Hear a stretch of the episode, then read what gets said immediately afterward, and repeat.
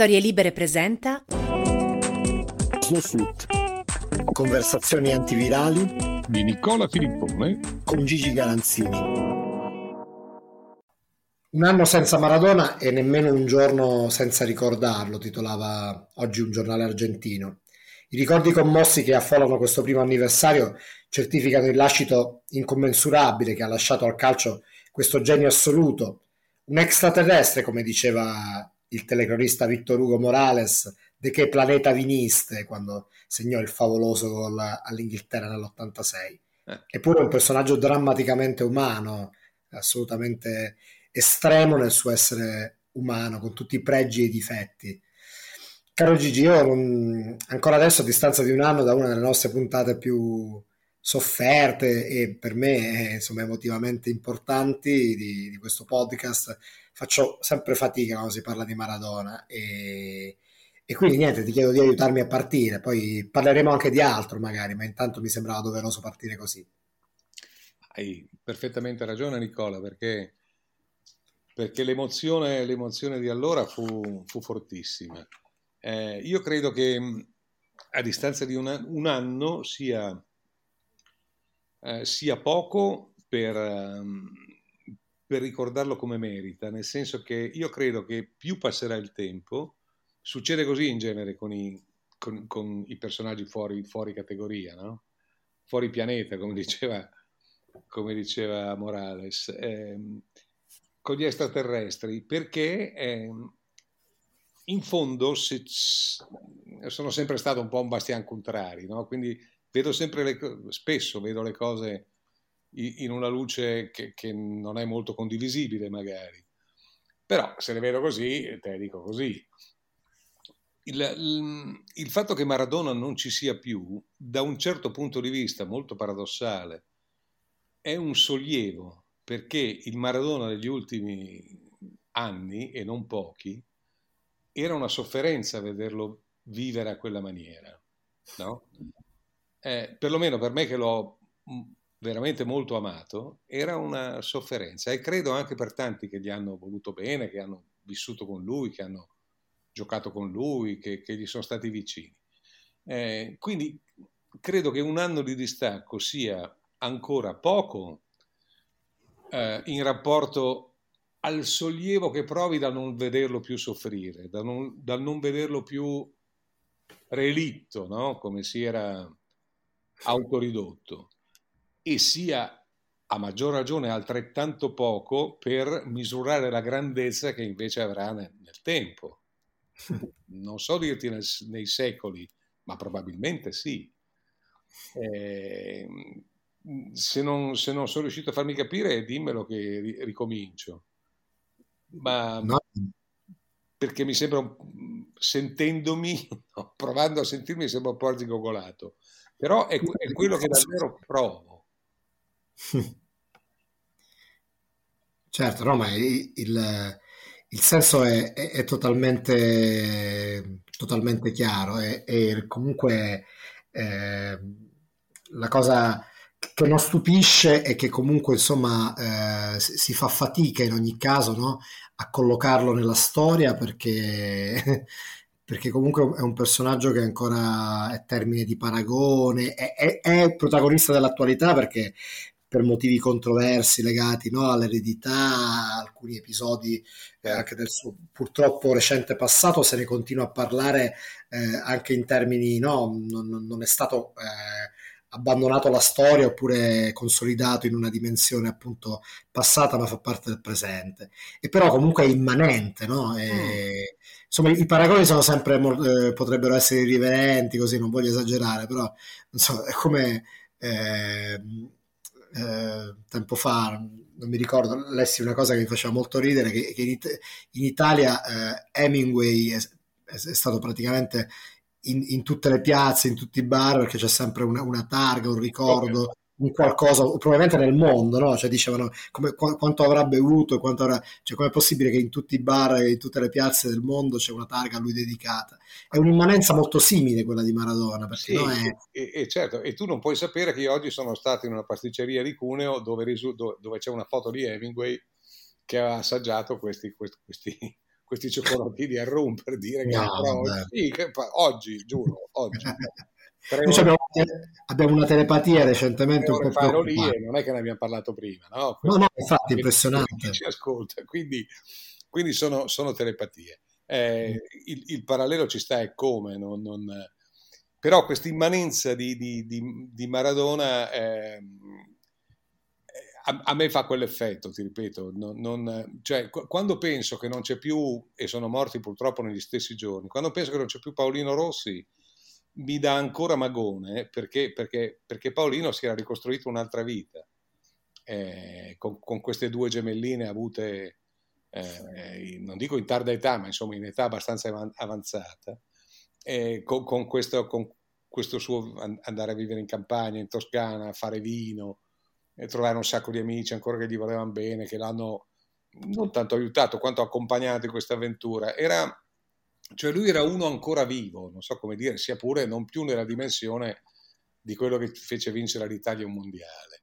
Eh, Maradona non era più vivo da, da, un sacco di anni, da un sacco di tempo e, e, e quindi questo, questo senso di, di, di, liberazione per il fatto che ha finito di soffrire, secondo me, eh, e, e, spesso non rendendosene conto, e, molto più spesso invece rendendosene conto e come, ti dà appunto quel, quel, tipo di sensazione. Ma questo non vuol dire che il ricordo di Maradona sia destinato a spegnersi, tutt'altro, è destinato a ravvivarsi quando il ricordo delle sue disavventure e anche miserie, se vuoi, successive alla sua grandezza verrà stemperato, perché poi resterà il fenomeno non, non, e, e, spariranno tutte le sue, le sue mattane, le sue sofferenze successive.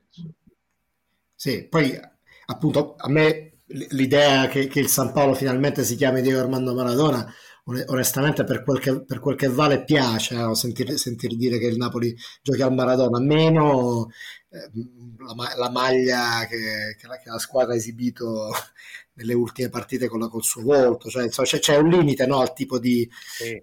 di ricordo. E, e...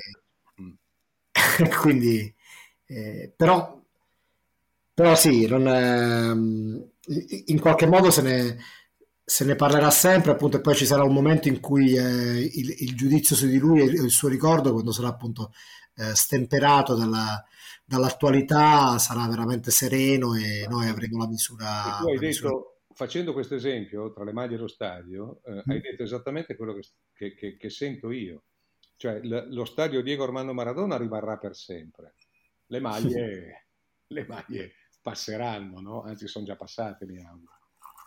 Eh, sì, tra l'altro, appunto, oltretutto, vabbè, su, su, sulle maglie, no? Abbiamo, visto che le, le, le foto del, del, passato proliferano, io ogni tanto, come molti altri, anche che ci ascoltano e so che sono appassionati appunto anche del, del calcio passato, senza essere necessariamente eh, nostalgici, quando vediamo certe maglie del passato diciamo, mamma che belle. Eh, certo. no? ah, sicuro. Quelle maglie anni 70-80 oggi ti viene un po' più raramente da dire, no? Ma qua probabilmente non, probabilmente mai onestamente, no? Cioè è difficile che si dica... No, le, le maglie più belle di oggi sono quelle che provano no?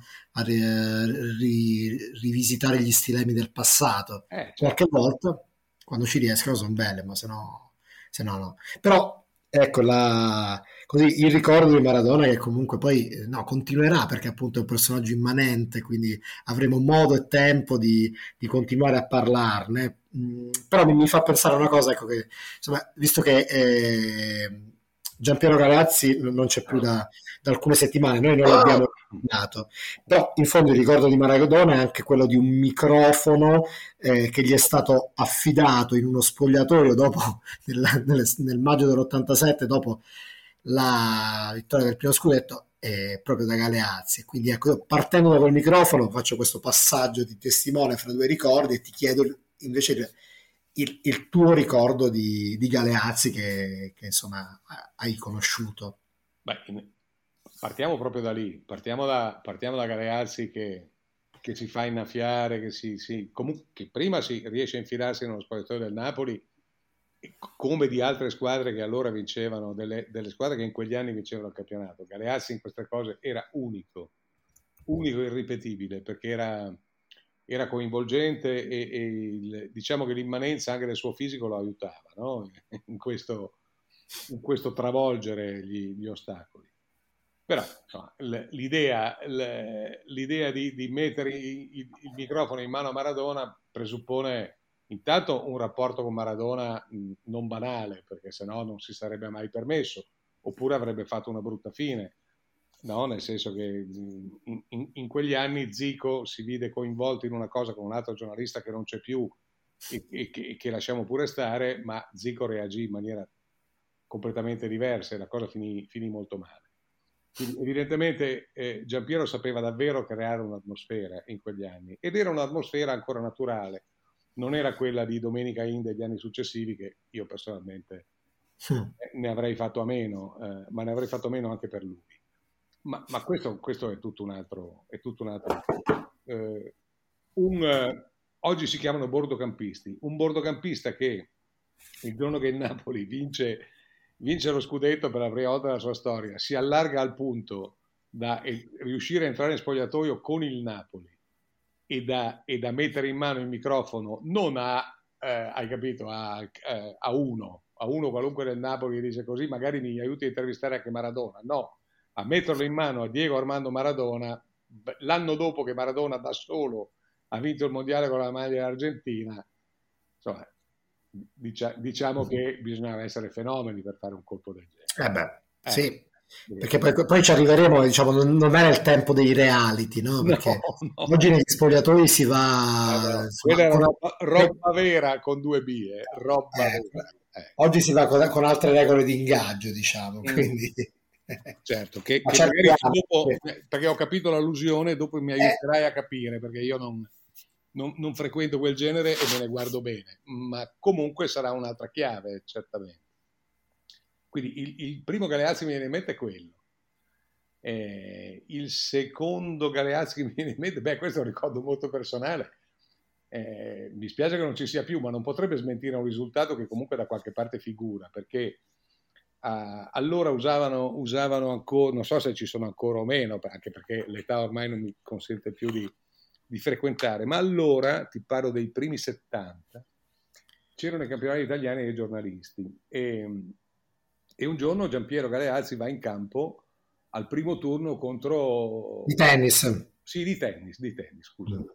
Contro uno, uno sconosciuto, lui era un buon tennista, il fisico indubbiamente lo aiutava perché lui era un berrettini ante litteram, perché allora era ancora magro oltretutto, no? eh, ed, ed, era, ed, era, un grande atleta perché era stato, era stato un olimpionico, quindi... Eh, e perde 6-4, 6-4 al primo turno da, da, da, uno che non aveva idea di chi fosse, eccetera, e, e non l'ha presa affatto bene. E dato che quello lì ero io, questo è il primo ricordo grato che ho della conoscenza con Giampiero Galeazzi. Quell'anno i campionati italiani assoluti di, di, per giornalisti di tennis erano ad Ancona. Successe ad Ancona questo 6-4-6-4, da qualche parte ci sarà scritto, comunque me lo ricordo abbastanza bene. Ma queste sono, sono, sono sciocchezze, è, è, la volta che ho conosciuto Giampiero di persona. Poi il secondo incrocio che ricordo bene fu nei primissimi, fine 70, primissimi 80, quando c'era la... No, eh, primi 80, c'era la grande rivalità Juve-Roma, e lui un giorno fu eh, non aggredito, ma pesantemente contestato e, e, e messo in difficoltà da, da un, dai tifosi juventini a Torino all'uscita dal comunale. Eh, sì. Fu un episodio come ne succedevano tanti allora e succederebbero ancora anche adesso se non ci fossero, o forse oggi di più, se non ci fossero percorsi privilegiati. No? Allora non c'erano e quindi tu uscivi dal comunale, lui stava andando la sua macchina esattamente come me e passammo, perché poi io ho preso ovviamente le sue difese, passammo un quarto d'ora non bellissimo, con degli ultra juventini che, eh, che lo circondarono, insomma, che, che non, ripeto, nonostante la stazza, il, il numero degli altri era abbastanza preponderante. E, e, mi ricordo che lui fu talmente signore da non dire nemmeno ah, oh, ma io sono da Lazio perché poi lui era locale capito? Non so se sarebbe servito. Chissà.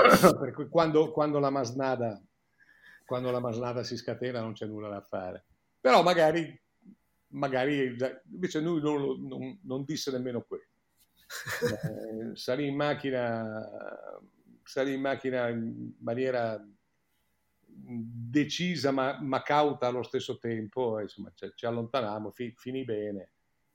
E poi invece il suo trionfo vero, eh, ripeto, di piccolissimi, minimi aneddoti personali, fu a Vigo, ai mondiali di, di, di Spagna, quando una sera, eh, perché Vigo era un posto triste, eh, onestamente, non solo per come giocava l'Italia in quelle prime partite, ma perché pioveva sempre, perché si mangiava un gran pesce, come hanno sempre detto Bearzotto e tutti gli altri, però i, i posti allegri sono diversi.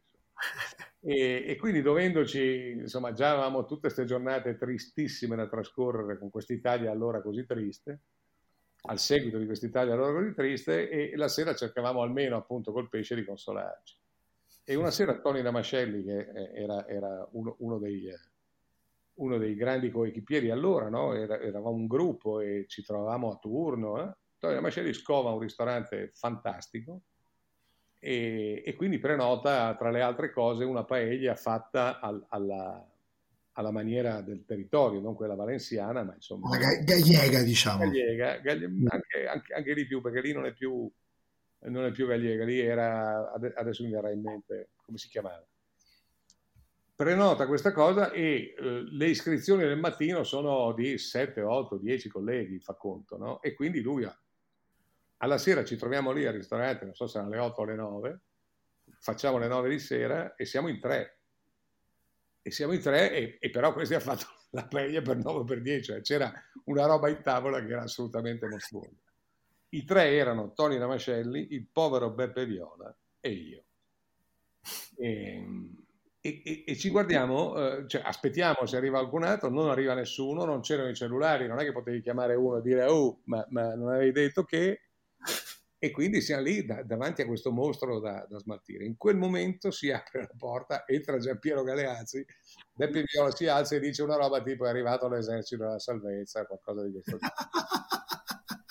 non ricordo la battuta esatta, ma insomma più, più o meno era, era, una roba così. E, e, e niente, la, la, questa paella che fino a un attimo prima ci angosciava, gli è bastata appena lui gli abbiamo fatto compagnia e lui, lui, lui, si è fatto fuori è fatto fuori una paella di 6 o 7 persone almeno come, ma come bere un bicchiere d'acqua una, una leggenda ovviamente tra aneddoti, chiacchiere risate straordinarie straordinarie. Vabbè, questa era una tavolata strepitosa vabbè, come, come, come... strepitosa per via della presenza non tanto di Tony e mia quanto di Beppe Viola e, e di un Giampiero Galeazzi che non era Beppe Viola sul piano secondo me almeno sul piano della, della qualità dei, dei, dei, numeri uno assoluti, però era già e sarebbe diventato a maggior ragione un grande personaggio. Peraltro, eh, io devo dire, so, so, concordo con te no, sulla, eh, sul fatto che quella decisione di, no, di diventare un personaggio televisivo eh, a 360 gradi con Domenica In che fu integrata in 90 minuto, questa cosa qua non, non fu boh, una scelta che, che faceva, mh, dava giustizia sua, suo, al suo comunque spessore di giornalista sportivo, perché è stato con, comunque un giornalista sportivo eh, importante, molto, molto bravo in alcune cose, appunto come cronista, eh, quello che oggi si chiama bordocampista, cronista su piazza e anche molto bravo sulla telecronaca della, del canottaggio. Come no?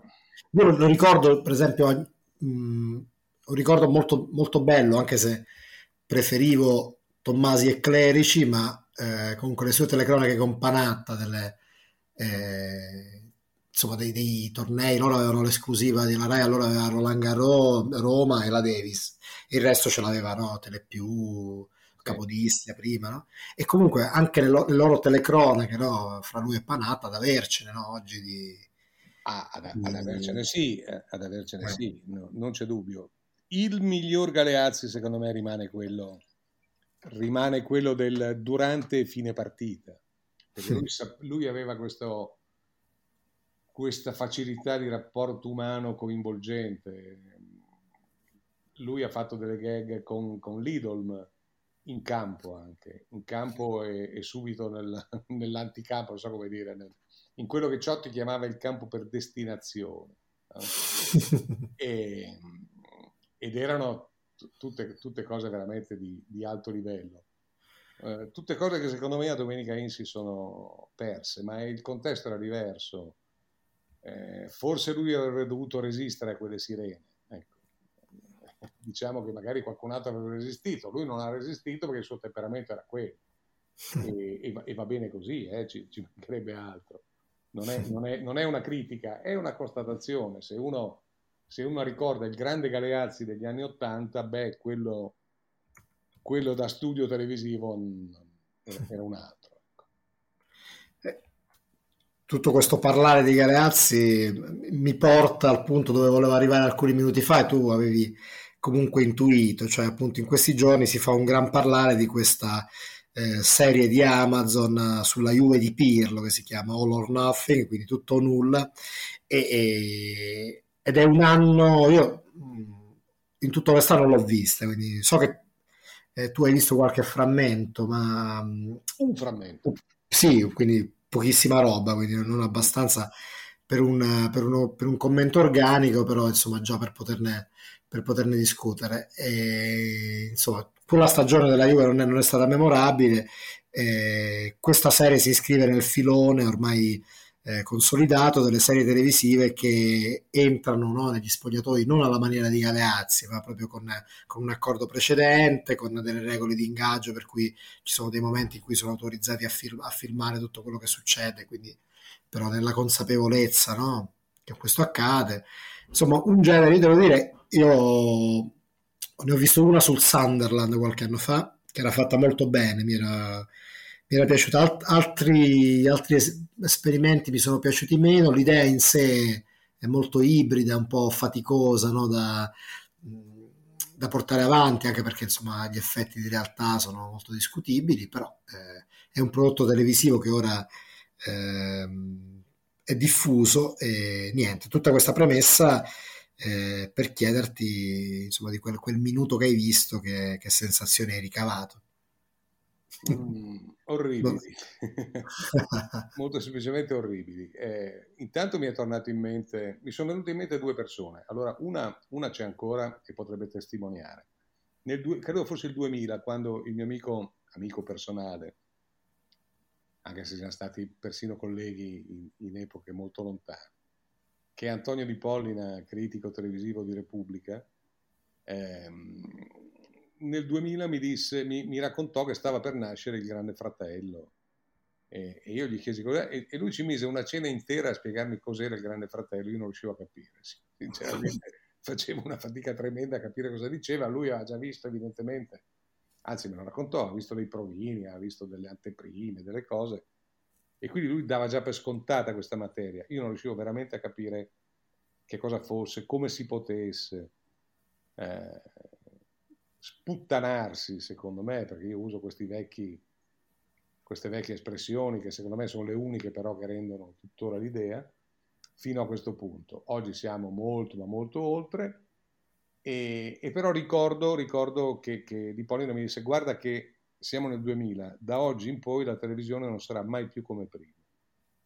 E devo dire che come profezia ne ho sentite di, di di meno attendibili. No? Nel... Beh, un po' ne capisce, mi sa. Eh, un ne capiva già allora, evidentemente, non solo adesso. Perché mi disse davvero così e io facevo fatica a credergli, invece aveva straperfettamente ragione. Questa è la prima persona che è venuta in mente. La seconda è Giampiero Boniperti. Ma tu ti immagini Giampiero Boniperti che autorizza una, mer- una sciocchezzuola del genere? O comunque che accetta che venga violata la privacy sacra di uno spogliatoio in nome di denaro. Perché questo può essere solo denaro, immagino, no? Eh, anche, penso anche molto, certo. Eh, certo, cioè, poi pu- pu- puoi anche battezzare la comunicazione, battezzala come te pare, ma in fondo dietro c'è denaro, perché se non c'è una grande quantità di denaro, tu non accetti di farti riprendere sul water, no? O no? No, non sto parlando di quello che succede lì perché non, non lo so e non, non No, non, non credo, però insomma è, è un po'... i sanitari siano, siano, free, siano free zone, può darsi, mi auguro.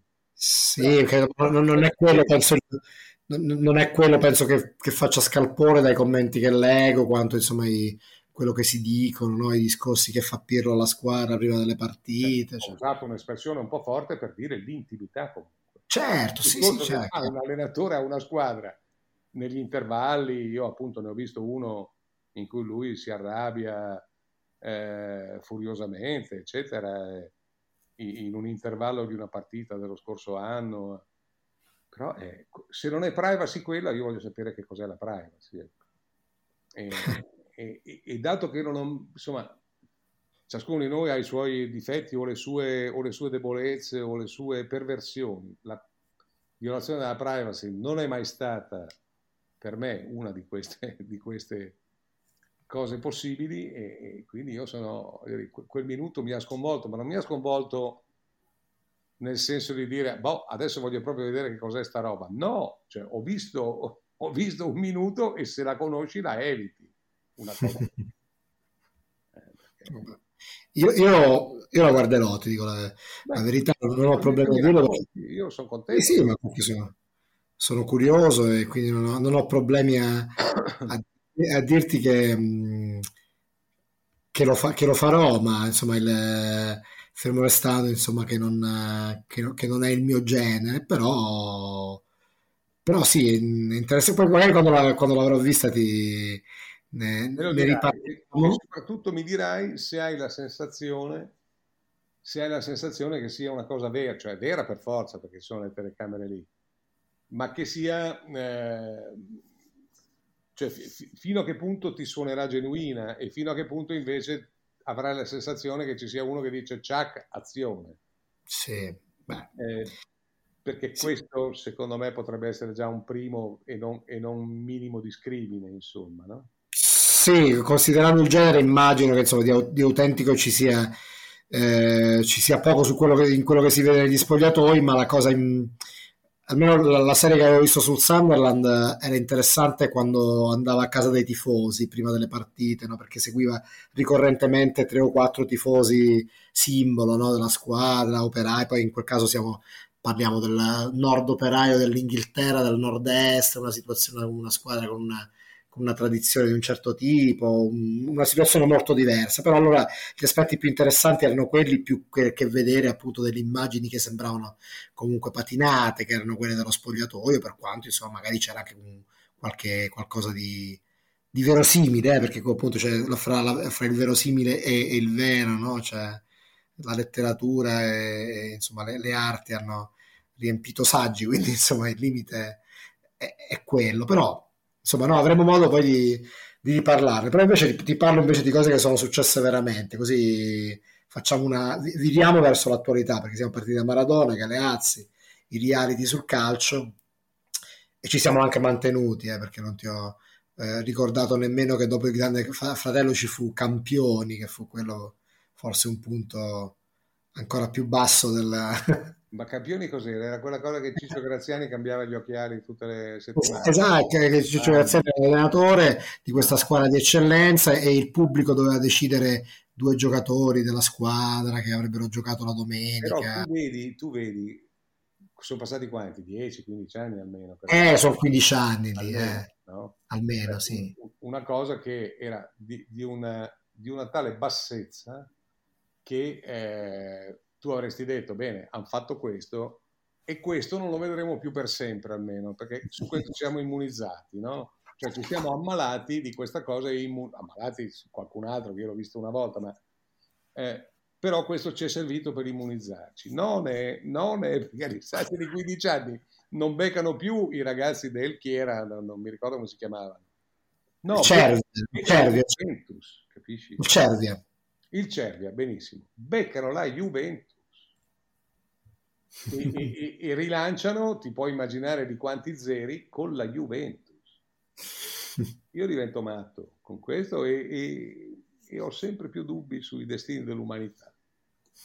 Oh. Sì, perché insomma l'hanno fatto anche, anche, con altre squadre, Manchester City, altre cose, però adesso su questa della Juventus se ne parla di più anche perché appunto la, eh, hanno documentato una stagione anche no, di, particolarmente controversa, difficile, quindi, no? perché certo. quando si fa questo accordo all'inizio, per esempio il Sunderland, eh, alla fine fu il, il, racconto di una retrocessione, ma quando fecero eh, l'accordo per fare questa serie non doveva essere non quello. Così. Ma probabilmente va, varrà questa cosa anche per la Juventus, no? Perché dato che in quel, immagino che vado a spanne, ma quando avranno firmato quel contratto, immagino che potessero essere tempi in cui pur di pagare Ronaldo e magari all'inizio della pandemia, eccetera, eh, pecunia non olet, no? Perché mm, bisognava, certo. bisognava risanare i bilanci, eccetera. Poi vedi come va a finire la stagione e, e devi trovare il modo di, di cancellare quella cosa. Cioè, Boniperti l'avrebbe trovato il modo di cancellare quella. Boniperti probabilmente partiva da solo e, e, e, o con un comando di amici suoi andava a distruggere le bobine. Adesso dico, dico ma, ma, sicuro, perché, perché non, no, no, no, non, puoi, alla fine di una stagione in cui la, la Juventus, lasciamo stare come, riesce a, a, a qualificarsi per, per, per, al, al, quarto posto, eh, insomma, non può, dopo nove scudetti consecutivi, consegnare questo autosputtanamento alla cosa. Se invece la considera una documentazione vera e reale di vita e di sport è ancora peggio. Senti Gigi, parlando invece di calcio reale, eh, questa um, settimana che, che, è passata è stata quella, quella della Champions. Facciamo così, la, la, la sintetizziamo in, in, un paio di nomi. Beh, il, primo che mi viene in mente mh, mm, è, è, abbastanza scontato, ma è Messias perché è una storia è una storia incredibile. Tu immagino che insomma, avrai visto la partita e, e, e quindi mh, mm, hai anche seguito come, come, come, è successo questa, sì. questa, questa, cosa, cioè, in fondo non così sorprendente per come è andata la, la partita, ma che, che, sia stato proprio lui a firmare questo successo, invece sì. È la favola, ogni, ogni tanto c'è, c'è, la favola. Io, io so solo che sono saltato in piedi perché non conosco ovviamente Messias, tantomeno in maglia rossonera lo, lo conosco, no? però eh, avevo visto che era entrato, avevo visto aprire da lui l'azione a metà campo e mi era sembrato Messia, per come apre di sinistro mm. la palla sul, su, sulla corsiera sinistra, ho detto quello potrebbe essere Messias. Fortunatamente è una di quelle volte in cui c'è l'inquadratura in campo largo, ma non nel replay, in tempo reale, e si vede che, eh, che Messia segue questa azione, si butta dentro e quindi quando vedo uno che stacca in mezzo all'area e, e la mette dentro di testa, sono saltato per aria perché doveva essere Messias, cioè non poteva non essere lui, e in effetti così era. Ed è stata una cosa da, esalt- da lacrime agli occhi, perché, perché, mi sono commosso, ogni tanto succede ancora no? una cosa del genere. Eh, e, e non c'entra il Milan, non c'entrano colori sociali che non sono i miei, che non sono mai stati, anche se eh, anche se quest'anno l'ho detto, credo, in tempi non sospetti, che se, se vincesse Milan in campionato mi spiacerebbe molto per il Napoli, ma ne sarei felice per Maldini e per Donnarumma. E quindi, eh, e quindi figurati se, non, se, se non, quest'anno non partecipo, come dire, emotivamente. Però vedere, vedere questo, questo, questo, ragazzo con la, con la, trafila che ha fatto, con, con, con tutto quello che, tutte le traversie, con il modo miracoloso, miracolistico con cui è diventato un giocatore del Milan dopo essersi comunque davvero affermato eh, gradino per gradino alle soglie dei 30 anni, beh, se non, è una, se non è una favola questa, allora non so quale la sia nel calcio. Peraltro, eh, insomma, la partita del Milan è stata anche mh, una nuova dimostrazione del fatto che comunque anche, anche Pioli è, no, è un è un ottimo allenatore e probabilmente anche sottovalutato, no? Ma non c'è dubbio, ed è un'altra delle ragioni per, per, cui, per le quali se, se Milan dovesse vincere il campionato sarei felice. Anche Pioli. Anche Pioli. Invece su, sul fronte di quelli forse un po' sopravvalutati ti leggo, ti leggo una statistica, vediamo, visto che ti, faccio un nome che adesso viene dato come vicino in futuro, forse al Manchester United, così. Uh, Maurizio Pocettino, no?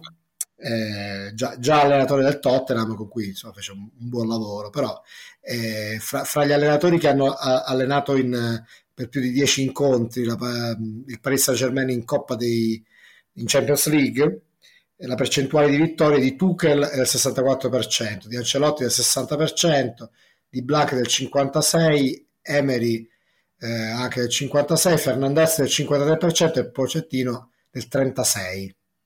Eh, di vittorie. Sì. Sai, tu lo pronunci all'Ar- all'Argentina, Pocettino, to- mm. pronuncialo all'italiana e forse hai il ritratto. eh, può darsi, insomma, no? Perché poi... Eh, l'impressione è che quella del Tottenham di allora, due o tre anni fa, sia stato un esploit e il resto invece sia il suo percorso e la sua, la sua dimensione. Eh, però è anche vero che non è facile. Non è facile dover gestire una squadra di questo genere. Eh. Ah no, certo. Eh, penso che sia proprio un'impresa, un'impresa durissima perché intanto ti mettono, cioè se ti comprano tutto e poi ci aggiungono di più, perché il, il, l'ultimo di più si chiama Messi, eh, tu hai eh, un tipo di, oggi la chiamano pressione, un tempo non so come si, non ricordo come si chiamasse, però insomma hai l'obbligo, ecco, una volta forse era l'obbligo di vincere, no? O in ogni caso di stupire, di, di miracol mostrare, avrebbe detto Brera, no? e, e, e, invece, e, invece, una squadra non vive solo di, di fenomeni, vive anche di altro. Eh, insomma, il 2-1 del, del City al PSG che ho visto per intero è stato per lunghi tratti imbarazzante. Ecco. Mm.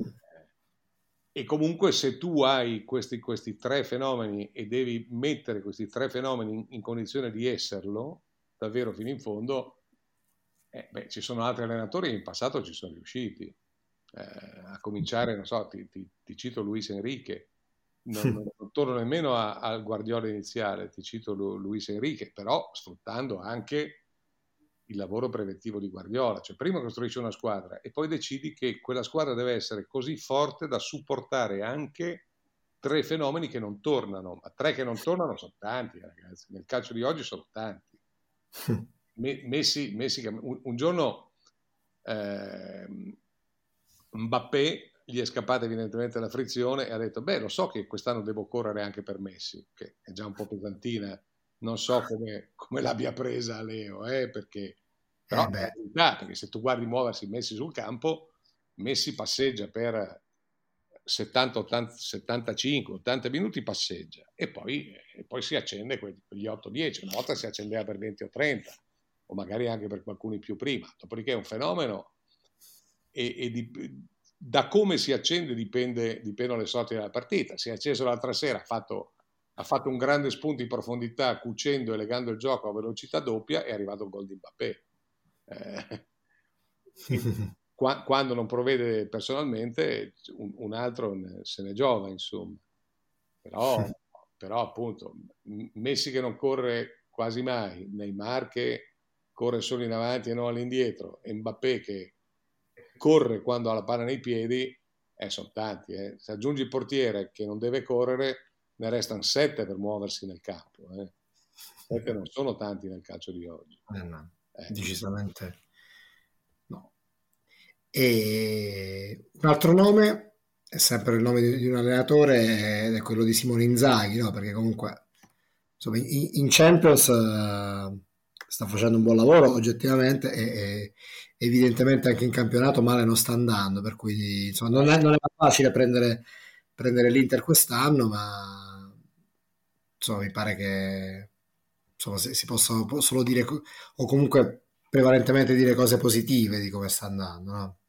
Direi di sì, e, e, direi di sì dal punto di vista, mh, non so se sia solo merito suo, ma certamente lo è in gran parte dal punto di vista delle motivazioni, anche secondo me, perché quando l'allenatore, prece- quando il predecessore, cioè Conte, per l'ennesima volta si alza da tavola dicendo che il, il, insomma, per, per, un menù all'altezza ci vorrebbero altri chef o altri ingredienti, no, chef no perché è lui, ma ci vorrebbero altri ingredienti, altre, altre cose, e se ne va perché gli cedono Lukaku, Hakimi e, e la squadra non può rinforzarsi, può solo indebolirsi, Beh, eh, il successore deve essere molto bravo a motivare, eh. In, oggettivamente deve essere molto bravo a motivare. E, e a me sembra che lui abbia, abbia e stia motivando se vuoi cominciare dai risultati, perché comunque con, con Conte le, le, coppe erano una chimera, il Zaghi agli ottavi almeno ci è arrivato e ci è arrivato direi abbastanza bene. Non mi risulta che il Tottenham dove Conte è appena arrivato abbia, sia in un momento di grande, di grande no. Certezza, no? Mi pare. No, perché se, se vogliamo rimanere diciamo, nella, metafora, nella metafora gastronomica, mm eh, ha avuto difficoltà in, in, un fast food sloveno, diciamo, perché ah. con tutto il rispetto, perché eh. perdendo, perdendo 2 a 1 in casa del Mura. Eh... Io pensavo di darti un assist, ma non pensavo che l'avresti messa in, in porta dell'idea, sinceramente. Eh, in Conference League non, non, non, gli è, non, gli è, andata bene e rischia di non, di non, passare il turno in Conference League, che mh, mm, insomma, diciamo che non è non è la Champions non è nemmeno l'Europa League. Certo, ha trovato già, sì. è arrivato dopo tre partite, quindi insomma la sua responsabilità relativa, però insomma perdere... Potrebbe essere un grande, potrebbe essere una riprova che con l'Europa non se la fa, insomma, a differenza con gli scudetti. Però io parlavo di motivazioni, perché quando, quando un allenatore che ha vinto appena il campionato, che ha stravinto appena il campionato, se ne va dicendo così non siamo più competitivi, perché questa è la sostanza, no? se, se al di là delle parole, beh, per la squadra non è facilissimo ripartire con un altro, no? se non per il fatto che quest'altro deve essere molto bravo prima di, prima di ogni altra cosa a ristrutturare la squadra senza quei protagonisti, ma poi anche a motivare, a motivare chi rimane. Allora, io per esempio contro il, lo Shakhtar, che non, è, che, che non è il Barcellona dei tempi d'oro, e, eccetera, però ho visto, eh, al di là di Geco che, che, sta facendo una grande stagione fino adesso e, e ha tutta l'area di voler continuare, ho visto due, due, grandi giocatori, due croati, che sono sempre più immanenti nell'Inter e che con Conte eh, qualche problema l'avevano, perché Brozovic qualche problema con Conte l'ha avuto, Perisic ne ha avuti tanti. E, e quando, quando, Conte si è convinto che questo qua era davvero un grande giocatore, l'Inter poi è migliorata notevolmente. La partita che hanno giocato Brozovic e Perisic, eh, tutti e due, stavolta più Perisic dell'altro, ma insomma Brozovic è il migliore dell'Inter in assoluto fino a questo punto della stagione, sono due, due soggetti non facilissimi da, da amministrare. Bisogna essere bravi per motivarli a quella maniera e tirare fuori da loro il meglio quando loro danno il meglio è tanta roba. Eh beh, ma sì, tanta. tanta. Eh, no, no. Se, vuoi, se, vuoi, ti faccio, ti faccio anche un, un, altro piccolo inciso. Certo. Domenica sera scorsa, quando, quando il Napoli alla fine avrebbe meritato di pareggiare quella partita e se non l'ha fatto lo deve a due a due errori sotto porta gravissimi, uno enorme di Mertens, l'ultimo, ma anche il penultimo di Mario Rui, di testa era abbastanza grave perché da lì, da lì arrivando in corsa senza nessuno la porta è, è, più grande di un condominio e tu non puoi mettere la palla dalle parti delle braccia di Andanovic, secondo me. Quindi, con, sai perché è successo quello? È successo perché cinque minuti prima l'ultimo cambio di Inzaghi tira fuori Perisic ha, ha, rischiato di perderla. Però se l'è legata evidentemente all'orecchio subito. no? Deve aver trovato le parole giuste per, per spiegarsi o per, immagino, mm. combinazione per la partita dopo, reagendo bene, è il migliore in campo. Allora, voglio aggiungere due cose, Gigi. Sì. Mm, allora, parlando di Conte, perché insomma mh, mm, in compenso. Eh, la, la, domenica scorsa con, la, con Leeds loro perdevano 1-0 il Tottenham perdeva 1-0 alla fine del primo tempo. E il secondo tempo vince 2-1 io mh, ho, ho, visto dei filmati della BBC di Match of the Day questo programma che è la loro domenica sportiva e, e commentavano il, il, fatto che, cioè che, che, se, che se giochi con, con un'attitudine così diversa dal secondo tempo dal primo rispetto al primo vuol dire solo c'è solo una possibilità, cioè che c'è uno che, che ti ha ribaltato negli spogliatoi e quindi lo, lo, elogiavano, ma lì era molto... C'è dubbio. Eh, lui, lui, in questo è bravo, eh, poi bisogna dirgli anche dargli i suoi meriti. No, non stavo dicendo, non stavo dicendo il contrario, eh, sia ben chiaro. No, no, certo, ma nemmeno io. dicendo che eh, eh, le, ci sono le, le i, secondo me i, i profeti assoluti non esistono Esistono quelli più bravi, esistono quelli meno bravi, esistono quelli che inventano, esistono quelli che conservano, esistono quelli che capiscono ehm, fin dove si può arrivare con un certo tipo, certo tipo di avversario e poi magari si illudono che basti la stessa cosa con un altro tipo di avversario, che è l'errore che ha commesso Allegri andando a giocare sul campo del Chelsea.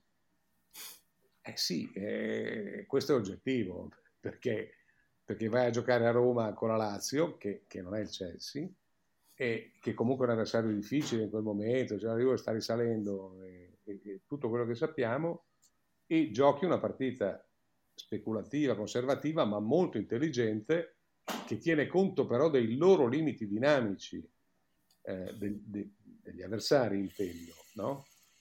E, e, alla fine non, il risultato lo porti a casa pieno e il risultato non fa una grinza nonostante arrivi su due rigori e quindi eh, ov- ovviamente ci sono i turiboli pronti a, a essere utilizzati sull'altare, riecco riecco, riecco in quella dimensione se, se, pensi di andare a giocare sul campo del Chelsea alla stessa maniera, beh, ho paura che, ho paura che i casi sono due. O non hai alternative e allora ti arrendi e va bene così.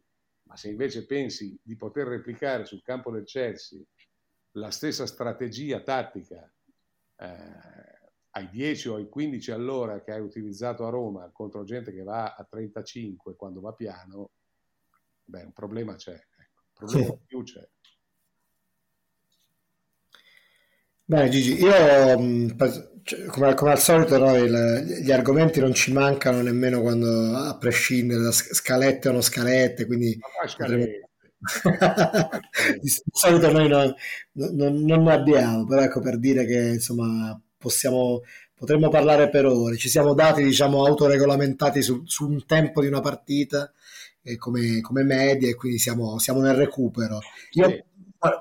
Dico la prossima volta mh, eh, ricoinvolgiamo qualcuno che ci scrive. Volevo salutare eh, solamente velocemente due mh, persone che ci hanno scritto. Uno è Andrea Amati di Carpi che, che ci ascolta sempre. Mh, e quindi volevo ringraziarlo per questo come si faceva ai tempi delle vecchie radio e un altro Ferdinando Montanaro che è anche un altro che ci scrive eh, spesso, ci sente sempre e quindi niente, ringrazio due, poi lo faremo anche eh, con altri e, e, accoglieremo degli spunti come già abbiamo fatto in passato. Niente, per me eh, siamo a posto così, non so se tu volevi aggiungere qualche altra cosa, caro Gigi.